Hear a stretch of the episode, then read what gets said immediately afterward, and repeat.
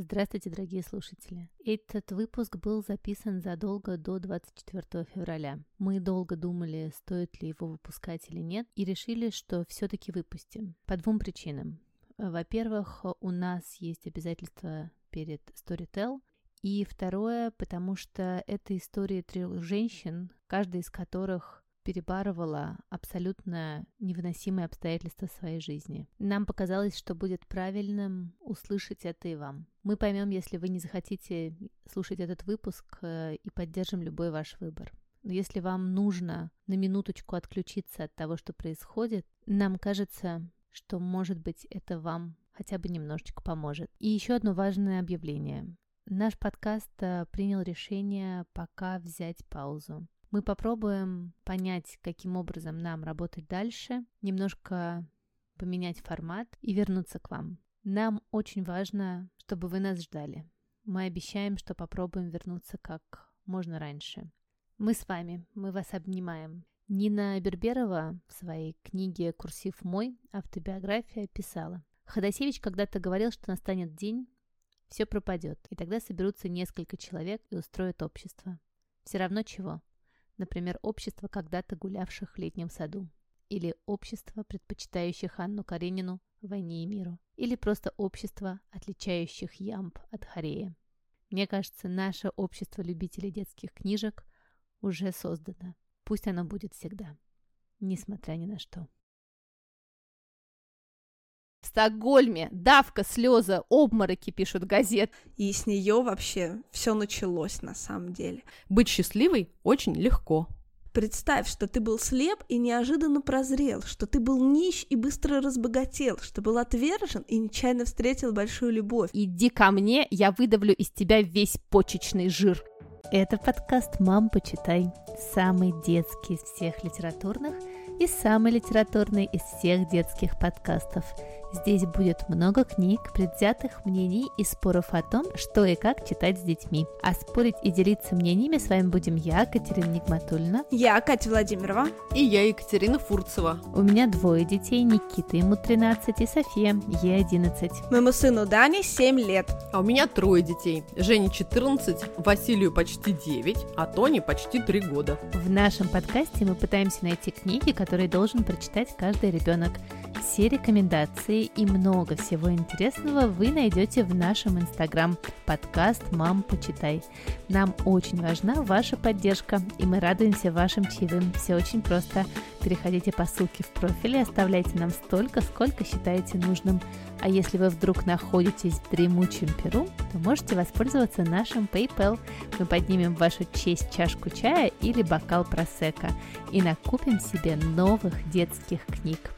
Теперь у нашего подкаста есть самый настоящий партнер, и мы с огромным удовольствием хотим вам про него рассказать. Это замечательный сервис аудиокниг Storytel, которым мы сами давно и много пользуемся. И в первую очередь мы, конечно, хотим рассказать вам о детских аудиокнигах, которые на Storytel очень много, и среди них немало изданий, которые мы уже рекомендовали в нашем подкасте. Вообще слушать книги, записанные голосами классных актеров и селебрити, это отдельное удовольствие. Но мы должны сказать, что на Storytel есть э, книжки не только для детей. И на Storytel есть специальная кнопка, а, благодаря которой вы можете ограничить для своего ребенка контент, и он будет слушать только детские книжки. Но супер крутая история про Storytel заключается в том, что там просто невероятное количество литературы для взрослых. Это и классика, и современная литература. Начитана она просто идеальными чтецами, и мне кажется, мы с девчонками сами с удовольствием просто слушаем э, эти книжки, потому что жизнь матери в современном большом городе это не просто по полям гулять. Поэтому, мне кажется, это отличная возможность для родителей тоже не отставать и быть э, в контексте литературы. Вот хотим порекомендовать вам супер крутые книжки для взрослых, которые вы найдете как раз на Storytel. Я сама в детстве обожала пластинки, а потом эта ну, часть как-то ушла, и вообще перестраиваться на аудиоканал после э, чтения глазами было мне очень тяжело. Но я прям поняла, что э, это огромное количество часов в сутках, которые можно просто достать из воздуха. И когда Дань был маленький, я пыталась носить с собой электронную книжку на прогулке с коляской, как-то ее там укладывать на борт, и читал, значит, пока мы ехали, все падало, и было ужасно тупо, читать было невозможно. И я поняла, что если я буду слушать аудиокнигу, книжки, пока готовлю, пока мою пол, пока гуляю с Даней на площадке, это просто подарит мне новое качественное время там, где его даже не предполагала. Я начала слушать, и сначала было трудно, но я слушала знакомые истории, вроде «10 негритят» или «Убийство в Восточном экспрессе», так, чтобы можно было, ну, не отвлекаться и понимать, о чем речь. И это мне помогло. Я полюбил голос Игоря Князева и послушала очень-очень много книг, которые он читал, и это прям мой любимый чтец, и, по-моему, он гениально читает маленького друга Донны Тарт, и Щегла, и правда о деле Гарри Квеберта, и не отпускай меня из Сигура, и, в общем, вот ужасно его рекомендую. И женских голосов я фанат Алены Долецкой, которая блистательно совершенно да. читала «Город женщин», книгу про Нью-Йорк сороковых и театр. Я слушала в ее исполнении как раз э, книжку на Storytel «Не жизнь, а сказка», когда она сидела, значит, в деревне, выпивала и тут же читала и рассказывала про свою жизнь. Я вот вообще была не в теме, честно говоря, вот этого гламурной жизни, но мне почему-то вот на тот период, когда я ее слушала, мне прям очень понравилось и как-то зашло под настроение. Такая совершенно не, не тяжелая, очень легкая, и еще ее голос, он, конечно, какой-то магический. Вот есть люди с магическими голосами. Вот Алена Долецкая одна из таких. Классно. А я делаю как раз вот про то, что Владимиру говорила. Я только-только начинающий слушатель, и мне порой становится прям и немного сложно, что я теряюсь, зависаю, хватаюсь за какое-то дело, а мысль уже ушла. Иркюль Пуаро тебе поможет, видишь? Да, абсолютно, да. Ты сейчас про него напомнила, я подумала о том, что да, наверное, это будет идеальный вариант. И я как раз хотела сказать, что для меня вот встреча со сторителлом началась с того, что я рассказывала уже в наших взрослых книгах про Тару Вестовер и ее книгу «Ученица», и так как наша чудесная Марина Давыдова подарила мне эту книгу на английском языке, конечно, мне в какие-то моменты было очень сложно. И в этом плане сторител мне супер помогал помогли, потому что я просто в наушниках слушала русский вариант книжки, и это было просто супер классно и очень помогало. Потом сверять вообще с тем, что ты правильно вообще понял, что, что ты прочитал или нет. То есть, мне кажется, такой вариант тоже дико интересен и полезен. Вот, поэтому я вместе с нашими слушателями только-только сейчас буду начинать и активно слушать. А еще там есть такая мега классная опция, что если, например, ты слушаешь в метро и тебе слишком громко, ты можешь переключиться на режим чтения почитать, а потом снова переключиться на режим О, э, слушания. Прикол. И там, да, оно само все запоминает. Э, Фурец, ну вот как раз для тебя в описании нашего выпуска ты найдешь нашу партнерскую ссылку со Storytel, по которой можно целый месяц слушать аудиокниги yeah. вообще бесплатно. Класс. Да, представляешь, как круто.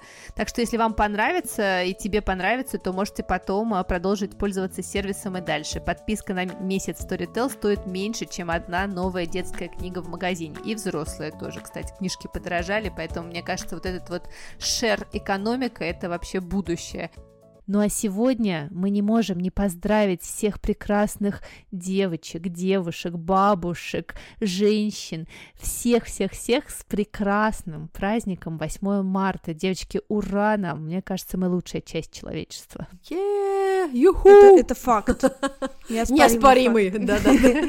Не надо, и не надо спорить, пожалуйста. Но мне кажется, это прекрасно. Девочки, ну вот расскажите мне, пожалуйста, что у вас самое прекрасное в том, что вы э, родились девочкой? Что вам нравится больше всего из того, что вы девчонка? Ох, сложный вопрос, конечно. Честно говоря, мне вообще все, мне кажется, нравится, начиная от какой-то невероятной визуальной красоты женщины, женских тел, на которые так приятно любоваться. И, блин, они такие все разные, но такие прекрасные, и мягкие, и, ну, не знаю, какие-то, ну, просто волшебные. В этом плане, вот честно признаюсь, женское тело мне нравится гораздо больше, чем мужское.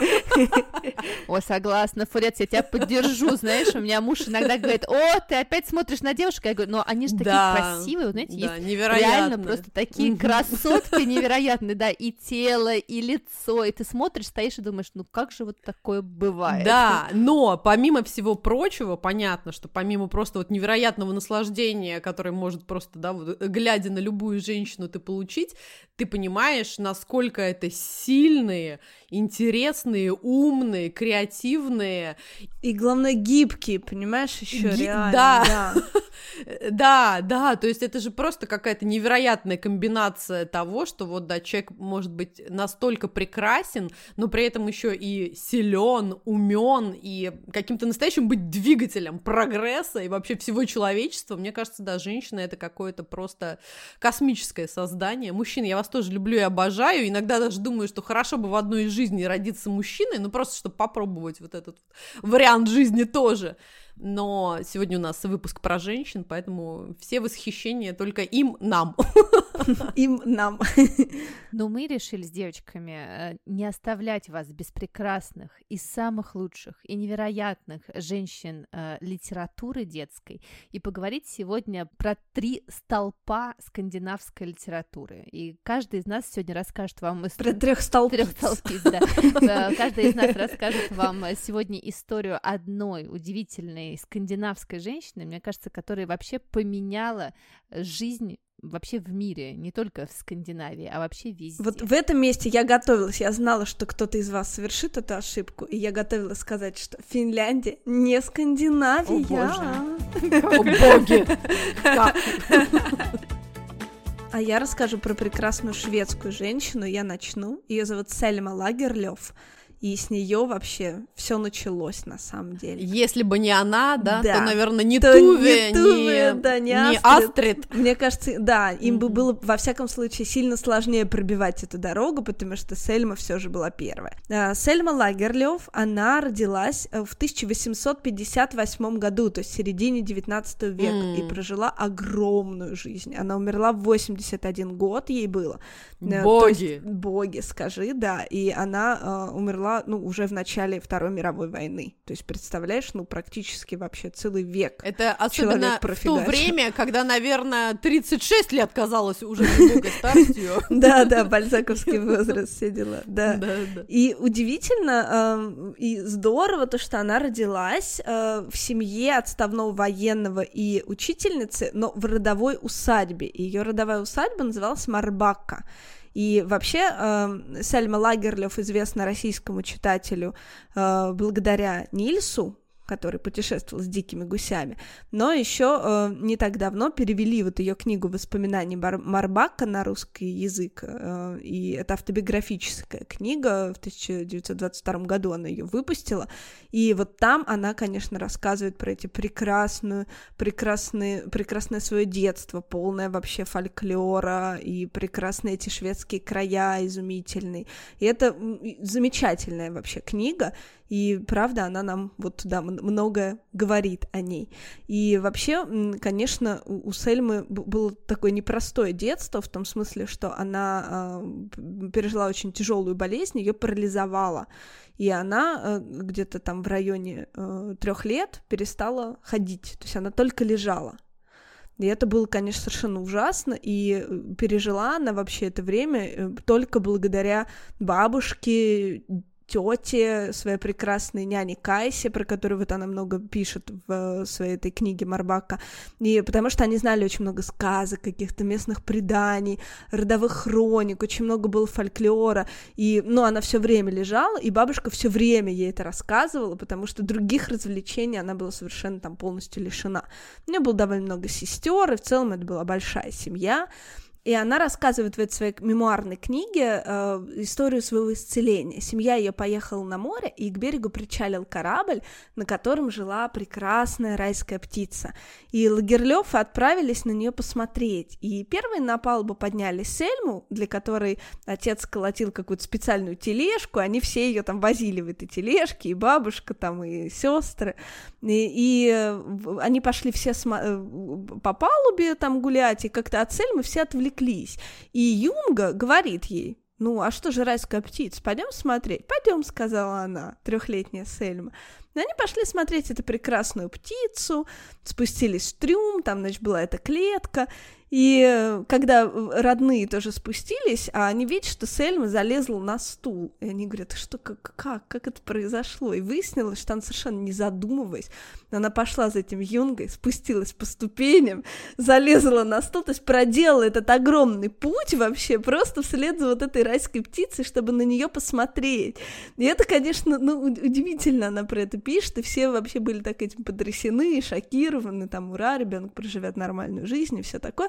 Вот, а потом, в общем, я прочла, что на самом деле она пишет в этой автобиографической своей книге, в общем, ну, сказку, это выдуманная история, ничего этого не было. Ну, то есть, на самом деле, она до 9 лет была парализована, и ей было, в общем, довольно сложно, потому что когда ей было 5, ее любимая бабушка умерла, и, в общем, ей пришлось вот еще с этим столкнуться и пережить эту утрату и боль потери. И это, правда, было ужасно для нее.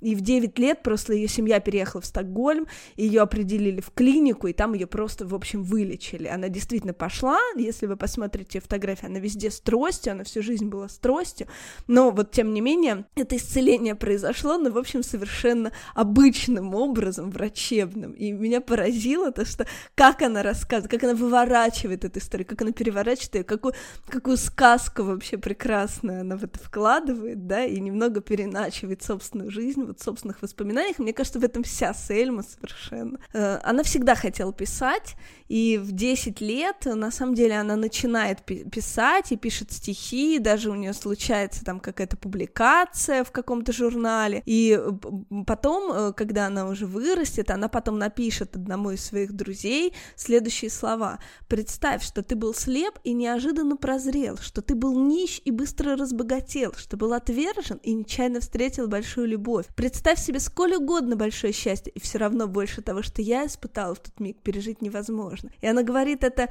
не о своем прекрасном исцелении, когда начала ходить, она говорит это о моменте, когда она осознала свой путь, что она, ну, создана, чтобы писать. И вот это, конечно, ну, тоже потрясающая история зарождения собственного самосознания в ней. Вообще, конечно, Сельма Лагерлёв навсегда навсегда останется в истории, это совершенно ясно, как первая женщина, которая получила Нобелевскую премию по литературе. И она была первой женщиной, которая была пригла- приглашена в состав шведской академии. Тоже это случилось совершенно впервые с ней, да. Сельма Лагерлёв писала довольно много всего, и, э, в общем, это были и взрослые книги, и детские книги, и э, всегда она, э, в общем, пренебрегала реальностью, и всегда это были книги, исполненные фольклорных вот этих мотивов, которые шли с самого вот этого раннего ее детства, всех этих историй бесконечных, фантазийных, да, которые бабушка ей рассказывала. И, в общем, все ее романы, они все, даже для взрослых людей, они все исполнены сказки, чуда, вот этого волшебства какого-то невероятного. Но при этом русский читатель, по большому счету, знаком только с Нильсом. И вот здесь, конечно, интересно, как вообще появилась эта книга. Сальма Лагерлёв работала э, учительницей, и, в общем, в какой-то момент ей, по сути, заказали эту книгу. И это был учебник, учебник о шведской истории, о шведской географии. И она говорила, что она хочет привнести, ну, в эту вообще пыльную школьную жизнь как, какое-то какое волшебство, какую-то радость, чтобы детям вообще не так уныло, не так скучно, не так заунывно было учиться.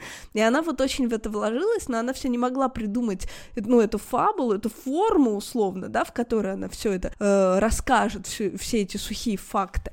И тоже, в общем, есть такая история, что как будто бы, пишет она, она э, поехала в Марбаку к себе, и там увидела, как сова терзает маленького человечка, и он говорит я, ну, в общем, как-то он, он сражается с этой совой, и в конечном итоге побеждает, и говорит ей, ты думаешь, что я эльф или гном? Но нет, я Нильс Хольгерсон, я обычный человек, просто маленького роста. Но в этот момент она понимает, что он ей привиделся, но, в общем, как будто Марбака, вот эта чудесная усадьба, которую, ну, к сожалению, э, ее отец, который пил и играл, и был вынужден продать ее за долги, и она уже не принадлежала к ней, и все равно она поехала к этой своей земле, и та дала ей эту идею, как бы, да, и, в общем, у нее получилось создать эту сказку, и, в общем, благодаря ей она, ну, по сути, да, стала тем, кем она стала, и получила в итоге Нобелевскую премию по литературе, и, в общем, э, стала известна на весь мир, и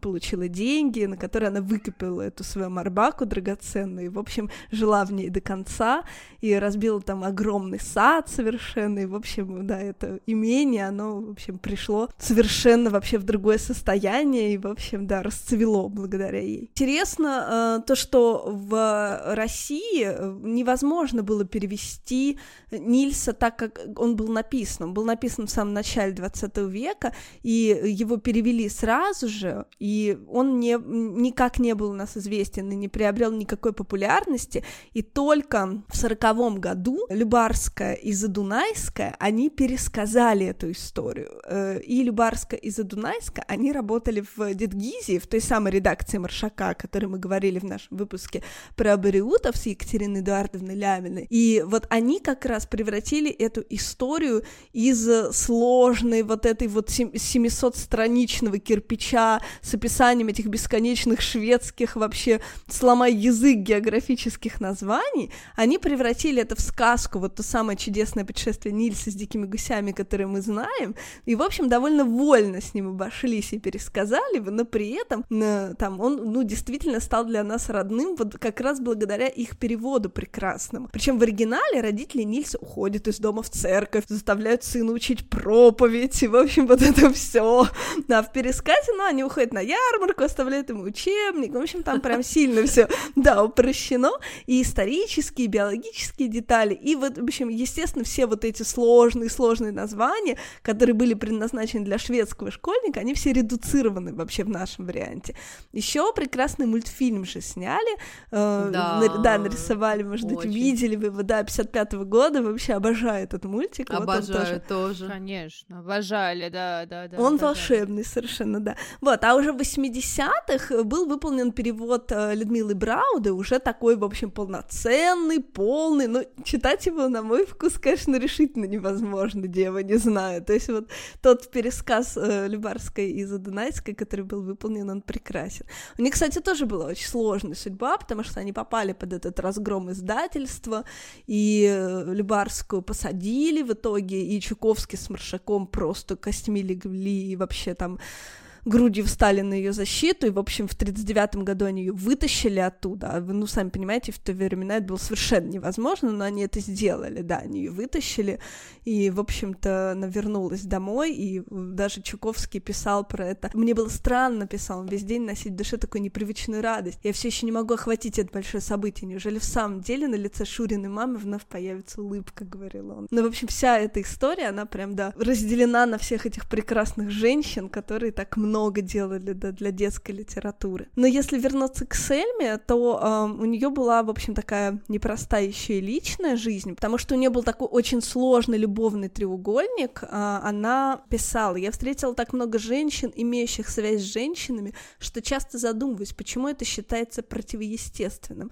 Но понятно, что в Швеции того времени это все уже считалось довольно противоестественным. У нее были отношения с женщиной, с Валбер Алан, Александр, э, это суфражистка известная, политик, и Софи Элькон, она была писательницей тоже, но гораздо менее успешной и популярной, чем сама Сельма. И, в общем, даже в Швеции был снят телевизионный фильм про их треугольник, который просуществовал на минуточку девочки практически 25 лет, представляете? Это была, да, непростая вообще жизненная история. Да. Да, и она не расставалась ни с одной, ни с другой, и, в общем, любила и ту, и другую, и, ну, как бы, они все жили отдельно, но, в общем, вот периодически они просто, да, она была и с той, и с этой, все друг про, друг про друга знали, но поскольку это была прекрасная Сельма, они все ее любили, в общем, девочки были высокие отношения. Это полиамория, полиамория. Да, это полиамория, да-да, шведская полиамория, такие вот, такая история. Сельма Лагерлёв умерла э, в самом начале э, Второй мировой войны, но при этом, когда началась э, советско-финская война, она пожертвовала свой, свою медаль э, Нобелевскую для Финляндии, и она успела спасти некоторое количество знакомых писательниц еврейского происхождения из Германии, сделав им шведское гражданство прямо перед самой-самой смертью. Ну, то есть, представьте, ей было уже 81 год, и она, да, ну, как бы занималась этим, этим и вообще понимала, что происходит, и была включена в это, и, в общем, сердцем, ну, болела за все. В общем, удивительная женщина. Хочу закончить, как у Юрия Дудя, просто блиц опросом. Ваша излюбленная добродетель, спрашивали Сельма Лагерлёв в 1890 году. Милосердие, отвечала она. Ваше излюбленное качество мужчин – серьезность и глубина. Ваше излюбленное качество женщин – то же самое. Ваше излюбленное занятие – изучение характеров людей. Что вы считаете величайшим счастьем? Верить в самое себя. Что вы считаете величайшим несчастьем? Ранее чувства других людей. Ваш любимый цвет – цвет солнечного заката. Да вот, кстати, у Астрид Лингрен э, книжка э, Сельмы Лагерлёв стояла на полке, и она читала ее своим детям. Ты сказал, что она долго прожила. Астрид Лингрен победила. Она прожила 94 года. Вау, 94! Да.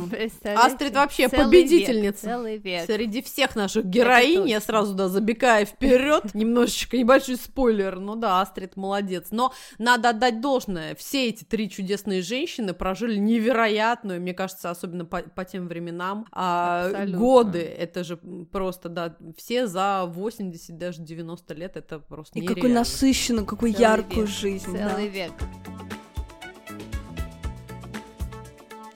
В письме Саре Юнкранц, девочке, с которой Астрид Лингрен переписывалась всю свою жизнь, Клока Гумма, что на шведском означает «мудрая старица», и вот Астрид Лингрен по-настоящему была Клокой Гуммой всей Скандинавии, да и, в общем-то, всего мира.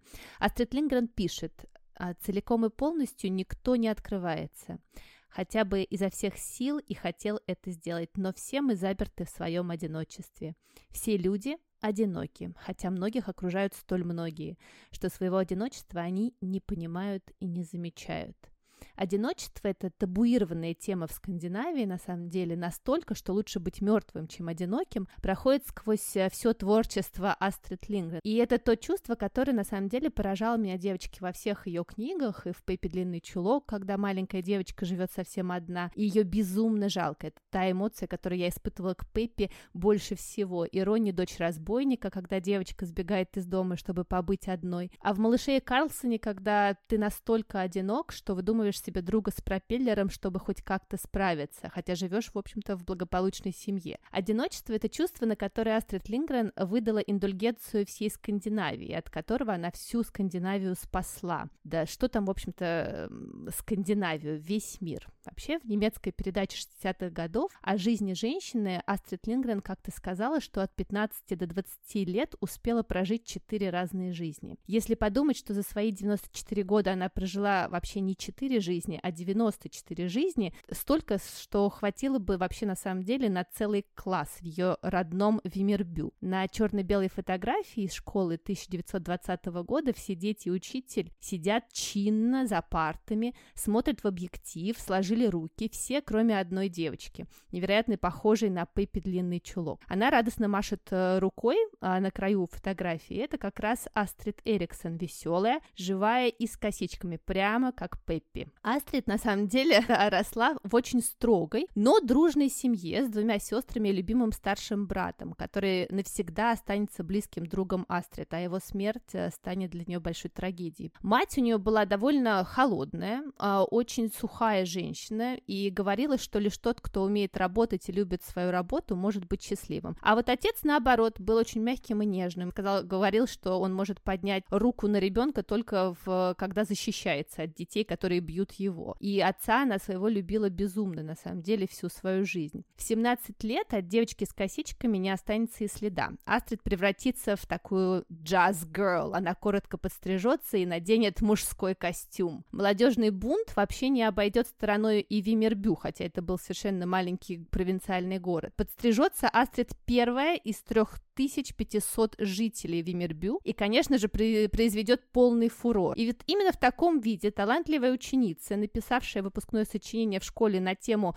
значения монастырей в Средневековье, пойдет работать в местную газету Вимербю. Учиться на журналиста в то время было негде. А, Либо ты был рожден им стать, либо нет. Ну вот редактору газеты Райнхольду э, Блумергу дарования юной фрау Астрид э, были очевидны. И кроме некрологов девочки, заметок и и бесконечных поручений за 60, 60 крон в месяц Астрид неожиданно для себя стала первым шведским Птушкиным, потому что она э, становится travel-блогером, когда об этом еще даже никто не слышал. И вот она с пятью подружками, девочки, отправляется из Вимербю по Смоланду и Восточному Готланду в путешествие, и э, они пройдут с ними 300 километров, а Астрид будет писать об этом в газету. И вот фильетоны бродяги станут ее такой первой большой пробой пера и станут, кстати, очень популярными. Но, к сожалению, к сожалению, э, карьера журналистки у Астрид не сложится, потому что очень скоро ей придется покинуть родные края навсегда. И она напишет э, о городе своего детства фразу, которая, мне кажется, будет описывать то ощущение, которое охватывает всех, кто когда-то уехал из провинциального маленького города жить в какой-то большой город и иногда туда возвращается. Она напишет так – Дорогой мой Вимербю, не так уж плохо сюда возвращаться, но, боже упаси, остаться здесь навсегда.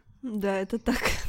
Э, да, это просто гениальная на самом деле фраза. А, а карьера жу- Астрид журналистки могла бы стать на самом деле блестящей, если бы не 50-летний Ранхальд Блумберг, который влюбляется в 17-летнюю практикантку, несмотря на семерых детей от первого брака девочки, и вторую жену, которая тоже уже есть. И Астрид от него а, беременеет. А, от него. В марте 1926 да. года, да, она забеременела и в сентябре переехала в Стокгольм. В декабре родила малыша Лассы в Копенгагене, где это можно было сделать анонимно и оставить ребенка в приемной семье. Я знала, чего хочу, пишет Астрид, и чего не хочу. Ребенка я хотела, его отца нет. Вообще, на самом деле, история появления Лассы на свет э, и его три года жизни в Копенгагене в приемной семье Астрид расскажет еще очень не скоро. Многие так и думали, что Астрид уехала в Стокгольм, встретила Стуры Лингрена и родила двух детей Лассы и Карин. На самом деле отец Лассы, кстати, э, долго хотел еще э, развестись и жениться на Астрид, но та была категорически против. Она не любила его и вообще долго очень злилась за то, что он так безответственно с ней поступил, потому что про контрацепцию тогда было вообще запрещено говорить в Швеции. Она была, продавалась э, в аптеках, но никто про нее не знал, тем более 17-летняя девочка, выросшая среди кур и коров. Родители Астрид пережили первый шок и на самом деле помогали ей, чем могли, а когда Астрид э, сможет забрать Лассе э, наконец-то к себе, они приютят его у себя в Вимербю почти на полтора года. И Лассе на самом деле несказанно повезет с его второй мамой, как он будет ее называть всю свою жизнь, в Копенгагене. А женщина, которая возьмет его, которую он будет называть тетя Стивенс, окажется невероятным порядочным человеком, что вообще на самом деле на тот момент было невероятным, невероятным счастьем, потому что вообще такие госпиталя называли в тот момент поставщиками ангелочков, потому что все дети там умирали, никто за ними, конечно, особо э, не смотрел. Э, Астрид очень скучала по Лассе, но забрать его в Стокгольм, свою маленькую комнату с железной кроватью и отсутствием какой-то еды или благополучия она, конечно, не могла. Она себя называла в тот момент убывшим кандидатом в самоубийцы каждый месяц, когда находила хоть что-то себе на пропитание. Э, этот период такой очень тяжелый в жизни Астрид закончится, и закончится он с встречей с Тури Лингрен, а еще один ее начальник, то есть она у нас такая служебные романы всю свою жизнь, в общем-то, ее сопровождали. Он, кстати, тоже был женат, он развелся, и они вместе заберут Лассе, потому что, а, к сожалению, его вторая мама, которая была в Копенгагене, попадет в больницу, и за ним никто не сможет э, смотреть, и вообще вот эта душераздирающая история, как она будет эм, забирать его, это, конечно, наверное, навсегда оставило в ее жизни какой-то э, след, который она вообще во всех своих книжках не навсегда пронесет. У Астрид на самом деле все становится очень неплохо. Она выходит замуж э, за Стуры Лингрена, которого она очень любит. Они забирают Лассе. У них рождается еще одна дочка, Карин. Астрид во всей этой такой истории домоводства и становления э, матерью семейства, она не особо думает о том, чтобы писать книжки. Она вообще, когда была еще совсем юной, дала себе слово никогда не становиться писателем. И говорит, себе. что очень долго продержалась вообще на самом деле. да, представляете? Но при этом Астрид очень много, конечно же, читает своим детям. Вот на полках Астрид всегда стоял Андерсон, она обожала просто Андерсона, а в, в голове у нее жили, конечно же, вот эти сказки, про которые Катрина рассказывала с Сальми Лагерлёв, мне кажется, вот это вот вся скандинавские нисы, тролли, да, да, да. вот эти деревенские сказки, они, конечно, есть у них у всех. А детям, кстати, девочки, она читала Винни-Пуха, доктора Дулиттла и чудесное путешествие Нильса с дикими гусями как раз. Да, представляешь, Марка Твена и Тысячу и одну ночь. И читала, конечно же, постоянно. Э, Карен Ньюман, ее дочка, э, вспоминала, что мама вообще их очень-очень много обнимала. И любимая ее фразой была «Иди ко мне, я выдавлю из тебя весь почечный жир». жир что значило «крепко обниму». Помните, у нас, когда Ксюша была в гостях, mm-hmm. она рассказывала, что вот этот шведский язык, он очень физиологичный. Да, да, да, вот как да. раз этим фразам, как раз, мне кажется, это ну, а, доказывает. И она очень любила и много играла с детьми, и очень любила эм, играть, и всегда говорила, что играет на стороне детей против себя. А вот Пеппи Длинный Чулок появится на свет в тяжелые для всего мира времена, во времена Второй мировой войны, которая начнется. Ничего себе, не знала. Да, и как а, вот это отвращение к насилию, Гитлеру, к тоталитаризму и демагогии, Астрид начнет писать а, а, свою Пеппи. И вообще первое упоминание о Пеппи а, относится к началу как раз войны, к 40-му, а, 41 году, когда она пишет следующее следующее в своих дневниках. 20 марта 44-го а, она запишет следующее. На домашнем фронте у Карин корь очень тяжелая,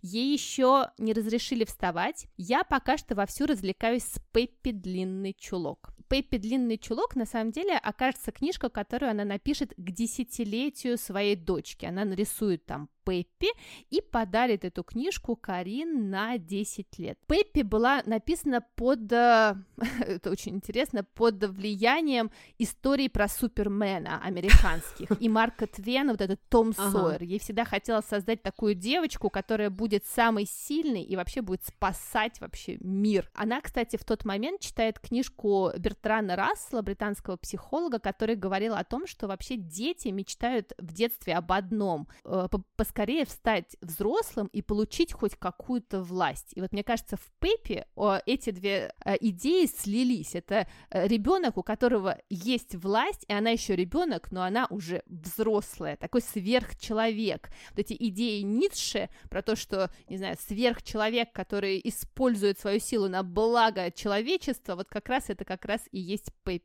Пейп. Но при этом, девочки, у Астрид происходит трагедия э, в жизни в 44 году. Ее прекрасный супруг вызывает ее на балкон и рассказывает, что он влюбился в другую. Боже. И вообще уже давно с ней находится в отношениях. И у Астрид начинается кризис э, длиной в полгода, э, кризис в их отношениях, в которой, девочки, она понимает, что на самом деле, как бы ты сильно не любил человека, ты всегда в этом мире один. И она начинает писать книжки. И э, Пеппи свою она посылает в самое большое издательство Швеции, которые, конечно же, ей не отвечают и пишут, что как бы что это и непонятно. А вот совершенно маленькое, практически разорившееся издательство Рабин и Шрёгин, эта книжка нравится. И эта книжка, благодаря Эльсе Алениус, э, побеждает на конкурсе детских книг. Хотя вообще, на самом деле, сам э, начальник этого издательства был против. И только женщина, которая как раз там работала, она была литературным детским критиком, Эльса Олениус говорит, что это самая крутая книжка, и ей нужно дать первую премию. И благодаря этой книжке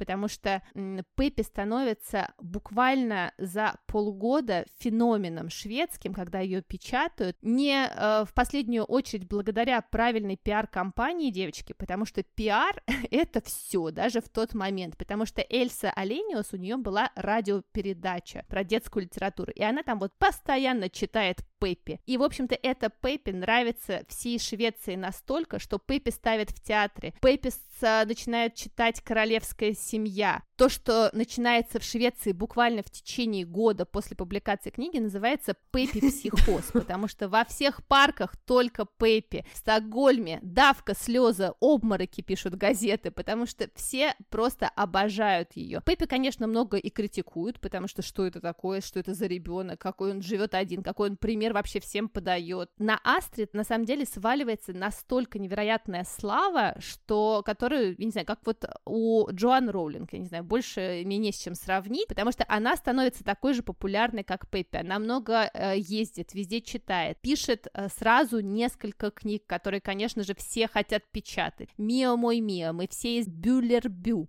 «Крошка Нильс Карлсон», «Рони, дочь разбойника», потом позже она напишет «Братья львиное сердце». Астрид, на самом деле, абсолютно невероятная женщина, которая не останавливается на этом и становится политическим деятелем, борется за политику, пишет какие-то политические памфлеты, пытается спасти всех животных Швеции. Так же, как вот ты рассказывала, как а, Сальма Лагерлёв помогала обездоленным, также Астрид помогает всем подряд, ей пишут невероятное количество вообще а, писем всю свою жизнь. Астрид стала центром Швеции, точкой притяжения, таким Дедом Морозом. В ее архивах хранятся более 35 тысяч писем из 50 стран. Ее спрашивали, действительно ли лошади едят мороженое, как отец Пеппи из телесериала может отправлять почту в бутылках, если сидит в тюрьме, можно ли слесарю назвать свою ферму Карлсон на крыше, нужно ли ей, экологической активистке, пара гектаров хвойного леса по сходной цене, не захочет ли Астрид написать биографию человека, который сидит в тюрьме, потому что убил свою жену. Но еще больше в этих письмах, конечно, невероятное количество восхищения и благодарности от людей, жизнь которых она изменила, и детей, и взрослых. Последние годы Астрид после инсульта она провела в своей квартире окнами на э, Васса парк, там, где она много писала, где гуляла с колясками, жила с мужем и детьми, принимала друзей, зарубежных политиков, но часто просто одиноко и счастливо танцевала под граммофон. Она много слушала радио, особенно любила адажу из божественного третьего концерта Моцарта для скрипки с оркестром соль-мажор, которое называла «Мое похоронное адажио». Астрид заканчивала жизнь, окруженная друзьями и семьей, но в эйфорическом одиночестве, то, к чему она стремилась всю свою жизнь. Она умерла 28 января 2002 года в 10 часов утра в своей постели. Рядом были две медсестры, врач и ее дочь Карин. Вообще весь день на Делактан текались шведы. Это были невероятные потоки людей всех возрастов. Там был даже Бьорн Ульвиус из Аббы. Церемония прощания с Астрид вообще прошла, девочки, 8 марта. Mm. Представляете? Mm. 8 марта 2002 года в Международный женский день. И собрались почти все. Не только феминистки с детьми и внуками, но и премьер-министр, несколько поколений королевской семьи и 100 тысяч совершенно обычных шведов, стоявших вдоль улиц, по которым гроб с телом проследовал до собора в Гамластан. Вот такая вот невероятная Астрид. Боже, какая она крутая. Ну да, еще здесь, мне кажется, да, важно сказать про фильм, да, «Быть Астрид Лингрен», mm-hmm. который тоже да, очень да, замечательный, да. да. И все таки отдать э, дань великой Лилиане Лунгиной, нашей прекрасной переводчице, да, э, Астрид Лингрен, потому что все эти прекрасные фразы, разошедшиеся на цитаты «спокойствие, только спокойствие, пустяки, дело житейское, в меру упитанный мужчина в самом расцвете сил», это все, конечно, Лилиана Лунгина, это же огромный ей спасибо за то, что мы знаем Карлсона таким, каким мы его знаем. Да, дева, это все, конечно, прекрасно. Я вот тоже, если вспоминать наше детство, совершенно не знаю, когда вообще мне вот в руки попала впервые книжка о мумитролях. У меня такое ощущение, что сколько я себя помню, она всегда стояла где-то на полке и напоминала о себе. Я просто обожала и, в общем, продолжаю обожать, конечно, все, что связано с мумитролями. И в этом плане я абсолютно вот такой безвольный человек. Я до сих пор готова скупать и приобретать просто все, вот любую продукцию, на которой уголочек, да. Я, да-да-да, увижу муми-тролля, ну или вообще любого героя мумидола. А я до сих пор ужасно, на самом деле, жалею, что когда мы были в Швеции, в Стокгольме, в Юнибакен чудесном, я купила себе обязательно футболку с Астрид Лингрен, и как-то мне было неловко покупать футболку с Туви Янсен. Я подумала, что ну, ну как-то это же как-то... Но до сих пор я думаю, блин, ну вот не надо было поддаваться своим каким-то дурацким вот этим убеждениям, что, ну, странно из музея, да, там, и истории про Астрид вести футболку про Туви. Сейчас я бы уже была гораздо мудрее, поэтому дру... все мои друзья в Стокгольме, пожалуйста, купите мне по футболке с Туви Янсен. В детстве, да, я обожала и очень много раз читала историю про шляпу волшебника, про дитя-невидимку, волшебную зиму, и получала невероятное вообще удовольствие удовольствие и наслаждение, а книжка про приближающуюся комету стала для меня вообще настоящим открытием. И сейчас я супер вообще счастлива и рада, что я со своими детьми могу все это перечитывать или рассматривать комиксы, которые, конечно, гораздо-гораздо сложнее, и иногда через них очень трудно продраться, но тем не менее, когда ты уже знаешь всех героев, потому что у тебя 500 тысяч миллионов фигурок, картинок, раскрасок, книжек, которые были придуманы уже после Туви, и или мультфильмов, про которые мы говорили в нашем а, выпуске. Японский, я помню, да, ты рассказывал. Да, то, конечно, ты уже не можешь а, спокойно вообще пройти мимо любой книжки или любого комикса. И вот Туви Янсен родилась 9 августа 1914 года в очень богемной семье, и ее матерью была видная художница Сигме Хаммерштан, иллюстратор книг, приехавшая в Финляндию и Швеции. А отцом был признанный финский скульптор Виктор Янсен. Туви была первым ребенком в семье. Ее брат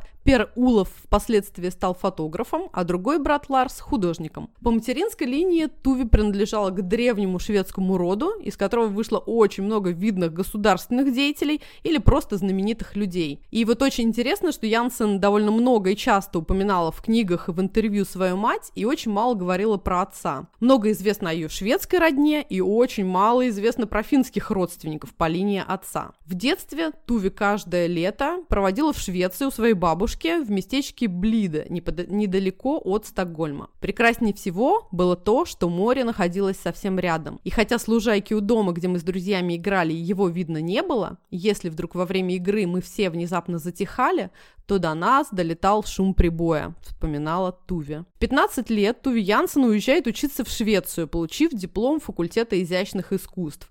И она проходит стажировку в художественных школах Франции, Германии и Италии. К этому времени, кстати, у себя на родине она уже добилась даже определенного успеха и признания, потому что практически с 10 лет выполняла иллюстрации для популярного детского журнала, главным редактором которого была хорошая знакомая ее родителей. Помимо шведского и финского английского языков, которые были для нее родными, Туви Янсен свободно говорила на английском, французском и словарем читала по-немецки. Завершив свою учебу за границей, Туви возвращается домой и начинает иллюстрировать книги и рисовать карикатуры по заказу разных изданий. Но всемирная известность к Янсен пришла, конечно, благодаря книжному сериалу о мумитролях. Эти книги, иллюстрации которыми Янсен выполняла сама, били все рекорды по популярности в 50-е и 60-е годы. Они расходились много миллионов миллионными тиражами и издавались по всему миру. К примеру, одна только шляпа волшебника была переведена на 34 языка, включая японский, тайский и фарси. Туви Янсен очень быстро стала миллионером, и огромные доходы от продажи смежных прав быстро сделали Янсен одной из самых богатых женщин в Финляндии. Однако она продолжала до самой смерти вести вполне скромный образ жизни, пользовалась общественным транспортом, Сама ходила за покупками в магазин рядом со своим домом и лично отвечала на большую часть писем от своих читателей. Боже, это британский премьер-министр просто. Да, и вот к этому очень сложно действительно привыкнуть, то есть я всегда вспоминаю в этом плане и Астрид Лингрен тоже, насколько вот, да, это надо иметь какую-то внутреннюю силу и спокойствие и уверенность в себе, что ты вот можешь так свою жизнь как-то повернуть, что несмотря на дикую популярность, ты остаешься вполне себе нормальным человеком спокойным. И к вот этой вот обрушившейся на нее популярности Янсен, она, конечно, испытывала очень двоякое чувство, что, с одной стороны, ее и раздражала излишняя коммерцизация ее творчества со всеми вот этими игрушками, книжками, мультфильмами, но она, конечно, понимала, с другой стороны, что вот эти огромные доходы, которые она получает всевозможной продукции с мумитролями, позволяли ей и арендовать, а потом даже и выкупить в собственность остров Клова-Харун в Финском заливе, на котором она часто укрывалась от журналистов и почитателей. Остров.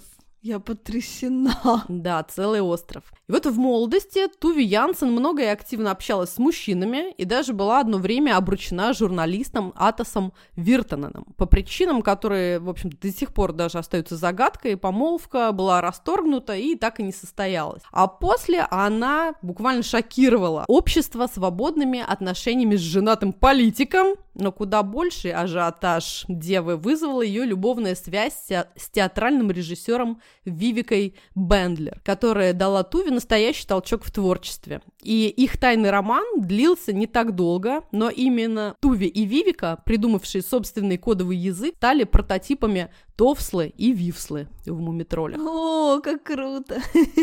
Да, и вообще, если проследить, да, вот так всю историю Туви Янсен, то, конечно, Оказывается, что очень много ее личных историй, они вот так зашифрованы в истории мумитролях. И вот, перешагнув рубеж в 35 лет, Туви Янсен окончательно осознала свою гомосексуальность и с тех пор поддерживала близкие отношения исключительно с женщинами. В 1956 году э, постоянной ее партнершей стала художница Тулики Пителя. Янсен и Питель прожили вместе 45 Очень лет. круто. Туилики стал прототипом созерцательной и философской Туутики из повести Янсен «Волшебная зима».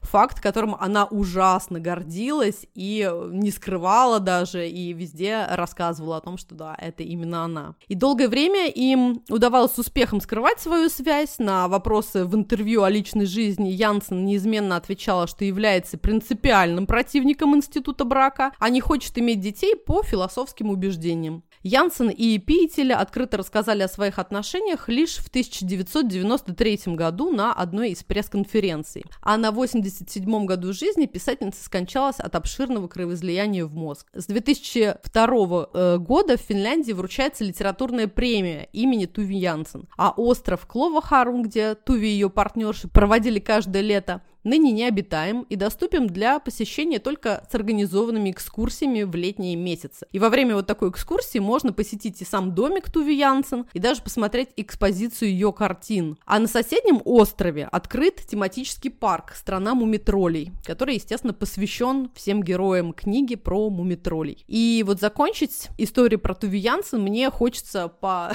старой привычке и любви, а, работая журнала Esquire, я собрала такие небольшие правила жизни Туви Янсен, которые мне хочется вам сейчас тоже зачитать, с вами поделиться. Встречайте каждое утро как начало новой жизни, с любовью ожидая появления неизвестных ранее чудесных возможностей. Учитесь жить так, словно только что въехали в новое жилье, безмерно рады этому и понимайте, что не стоит слишком уж серьезно ко всему относиться. Одно из важнейших жизненных правил – уметь быстро оценивать никчемность вещи или даже ее опасность и избавиться от нее без колебаний. Для творческой личности очень важно работать в уединении, так, чтобы никто не мог вторгнуться в ваше интимное пространство.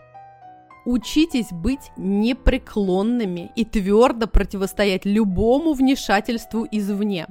Пусть окружающие знают, что давать вам советы, которые вы не просили, просто немыслимо. Ликвидируйте ненужные вам побрякушки, подаренные кем-то сувениры, магниты, брелоки, которые захламляют ваше личное пространство. Творческой личности необходимо свободно дышать. Научитесь исправлять все, что сломалось в вашем доме. Старайтесь по возможности чинить все разрушающееся и вне дома, например, на улице или в домах знакомых. Так вы украсите свою жизнь и жизнь других людей. Побуждайте других людей делать все то же самое. Для развития творческих способностей необходимо устраивать дни поглощенного чтения. Читайте сутки напролет. При этом не имеет значения, что вы читаете. Иногда вдохновение может посетить вас даже от чтения инструкции к пылесосу. Позволяйте себе роскошь оставить все дела на целый день и только слушать музыку, которая нужна вашей душе в этот момент. Учитесь испытывать облегчение и радость вместо обид. Ну, например, вам сказали много неприятных слов? Ну и замечательно. Человек разрядился, а вы поняли, что ему вас сейчас не нравится, что его сейчас мучает в данный момент. Можно лежать на мосту и смотреть, как течет вода. Или бегать, или бродить по болоту в красных сапожках, или же свернуться клубочком и слушать, как дождь стучит по крыше.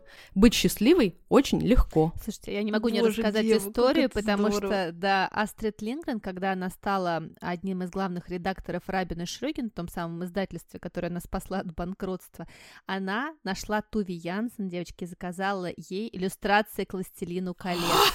И та сразу же согласилась, и вот эти классические иллюстрации, я думаю, что все вы их помните, чер- с черной такие mm-hmm. ту- э, тушью нарисованные. Да. Это был единственный провал Астрид Лингрен в качестве издателя. Эта книжка провалилась полностью.